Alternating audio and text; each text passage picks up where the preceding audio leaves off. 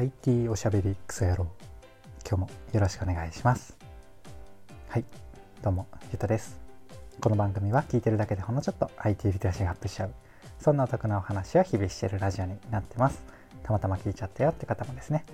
少しだけでもね聞いてくださると嬉しいです。はい。ということで今日は雨なのでまた静かな家の中で収録をさせていただきます。で今日は何の話をしようかなっていうとホリエモン初の雑談が株式投資型クラウドファンディングをした結果点点点というそんなテーマでお話をしてみようかなと思います。この間話した株式投資型クラウドファンディングちょっとなんか難しい計算式っぽい話もしてしまって分かりにくかったかなと思ったのでちょっとねあのいい事例としてホリエモンさんの雑談がやられてたのでそれをテーマにお話をしてみようかなと思います。いつも通りながらでなんとなく聞いてください。ということで早速本題に入っていくわけなんですが今日はですねなのであの一瞬最初に株式投資型クラウドファンディングに触れさせていただいて雑談さんの事例と、えっと、僕の予想とかもねあの理解のためのフィクションとか絡めながら簡単に解説をしていくっていう感じですかね。最後雑談についての雑談もちょっとするかもっていう感じですね。お付き合いください。ということで改めて本題に入っていきましょう。まずですね株主投資型 すいません。株主投資型クラウドファンディングって何ぞやっていうところ。一言で言うとですねあの今までめっちゃ買いにくかった今まで関わりにくかった非上場のベンチャーの株を、まあ、めちゃめちゃ少額から変えて応援ができるサービスっていう感じですね。でそのベンチャーがま成長してね上場とか売却 M&A とかされると、まあ、10倍とか何倍か分かんないですけど、まあ、ケースによりますが儲かるよっていうそんなサービスですね。うん、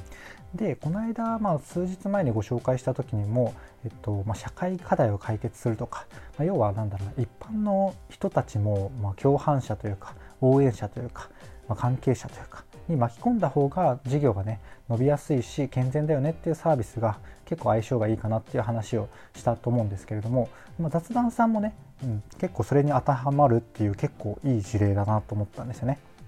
でここから雑談の事例に入っていくわけなんですが株主投資型クラウドファンディング自体ちょっともうちょっと知りたいよって方は3日4日前の、えっと、配信で話しているのでそこのリンク貼っておくのと、えっとまあ、さっきのね、えっと、非常上のベンチャー株を少額から変えてうんと売却益をもらえますよみたいなそんな感じのイメージがあればググってねテキストで見ていただいてもわかるかなと思うのでそちらもぜひあのググってみてください。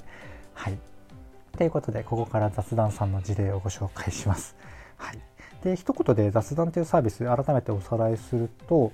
プロフェッショナルの雑談を月1500円で聞き放題できるっていうサービスなんですよね。で音もあればあの動画もある。だけれども、まあ、基本的には音が中心というか、まあ、音だけでも楽しめるようなコンテンツが多いですね。なんて言ったって雑談なので。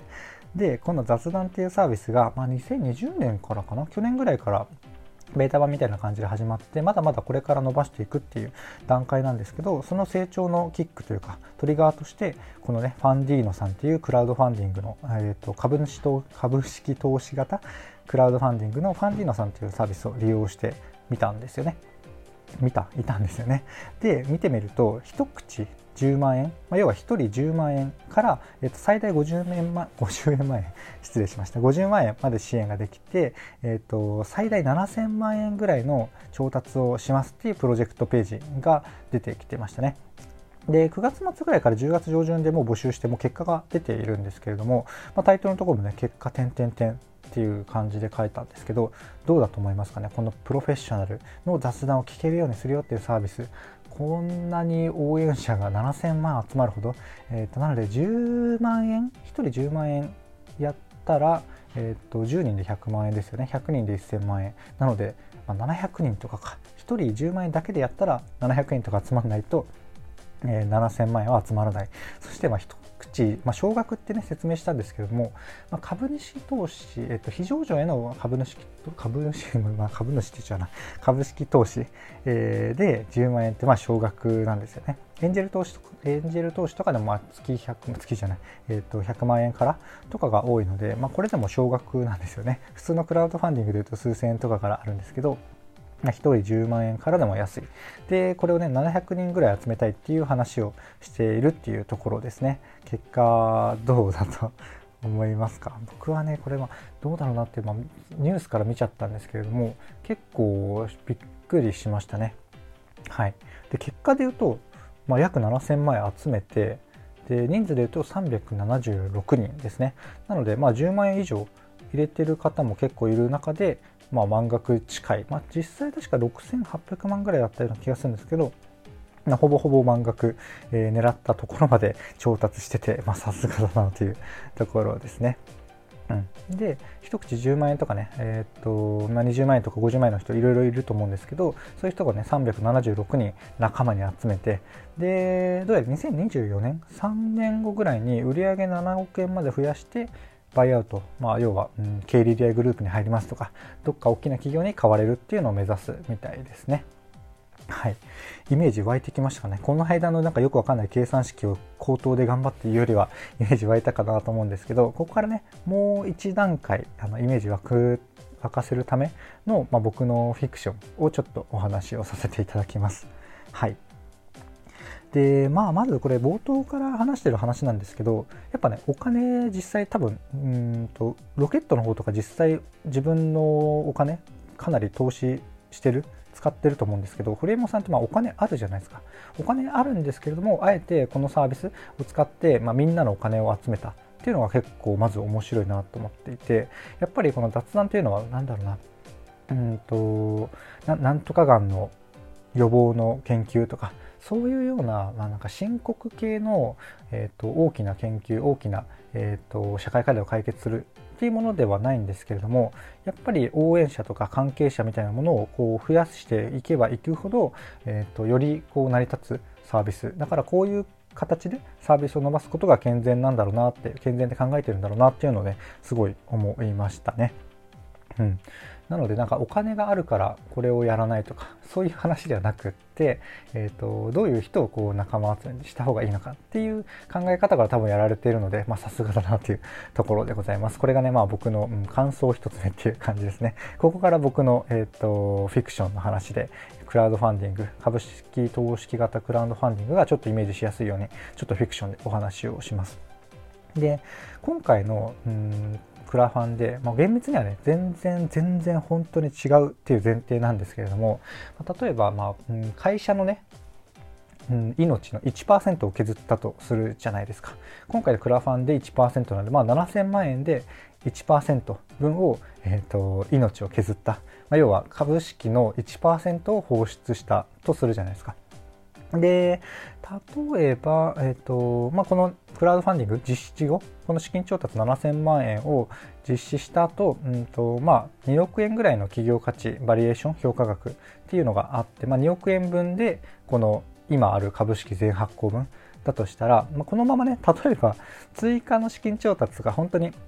まあ、僕らが、えーとまあ、誰も聞いてくださってるあなたはうんここにクラファンに参加してないとは思うんですけど参加したと思ってちょっと聞いてください。で今回のクラファンで、まあ、約1%放出したとして7000万円。なので、まあ、10万円だったらまあ何パーセントっていうのはそこからね、えーとなんうんと要はえっ、と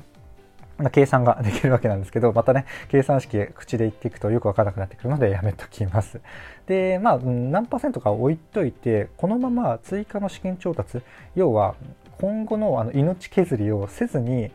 どっかにね、例えば、じゃあ、ベネッセコーポレーションに 100億円で売却されたとするじゃないですか。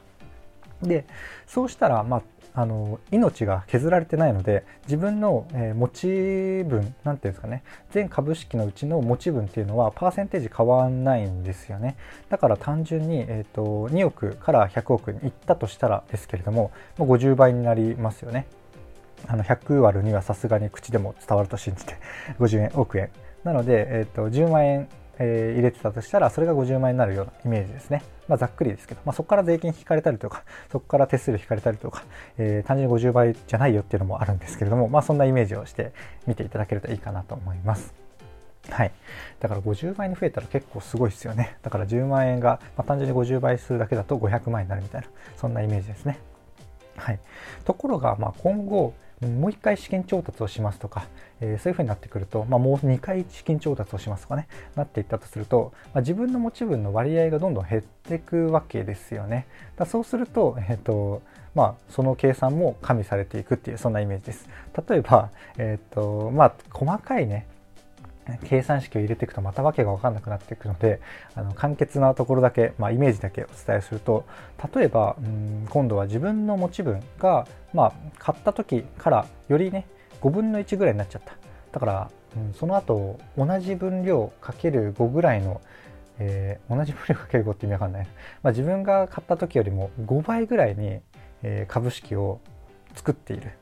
うん、ってなると、まあ、自分の持ち分が割合的に5分の1になって、えーと、同じ金額100億円で売れたら、まあ、単純にねさっき50倍だったっていうところが5分の1になるようなイメージですね。なので10倍になるようなイメージですね、まあ、ここまでどうですかね、まあ、簡単な算数だけにしたので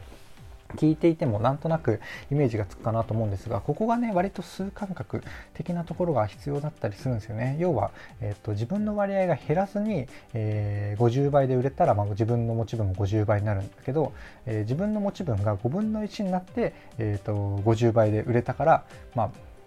5分の 1×50 倍の10倍になるみたいな、そんなイメージですね。今度こそイメージ湧きましたかね。この僕の配信でね、ちょっとで数的な感覚も養っていただけると、まあ、個人的にも嬉しいですね。はい。